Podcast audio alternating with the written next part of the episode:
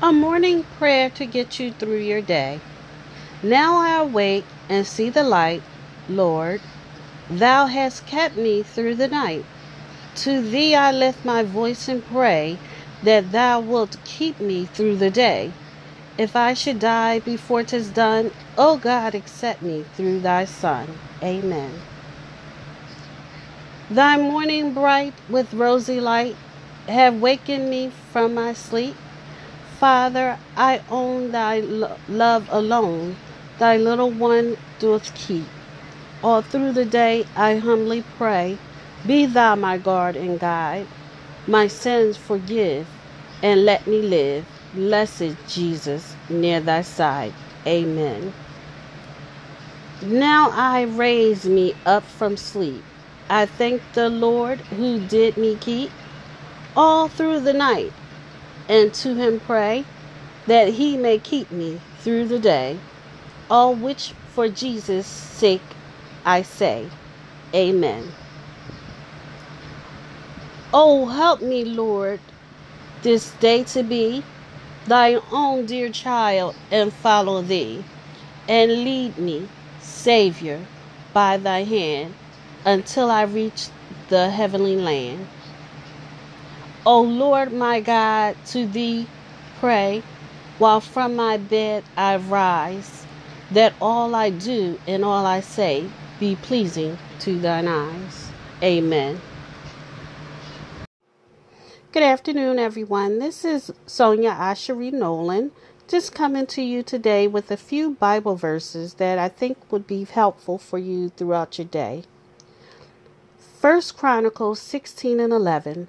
Look to the Lord in his strength, seek his face always. 1 Corinthians 8 6. Yet for us there is but one God, the Father, from whom all things came and for whom we live, and there is but one Lord, Jesus Christ, through whom all things came and through whom we live. 1 John 5 3. In fact, this is love for God, to keep his commands in his commands are not burdensome. 1 Thessalonians 5:17 Pray continually. 2 Timothy 1 7 For the Spirit God gave us does not make us timid, but gives us power, love, and self discipline. Acts 16:31 They replied, Believe on Lord Jesus, and you will be saved, you and your household. Colossians 3 2. Set your mind on things above, not on earthly things. Ephesians 4:32. Be kind and compassionate to one another, forgiving each other just as in Christ forgave you.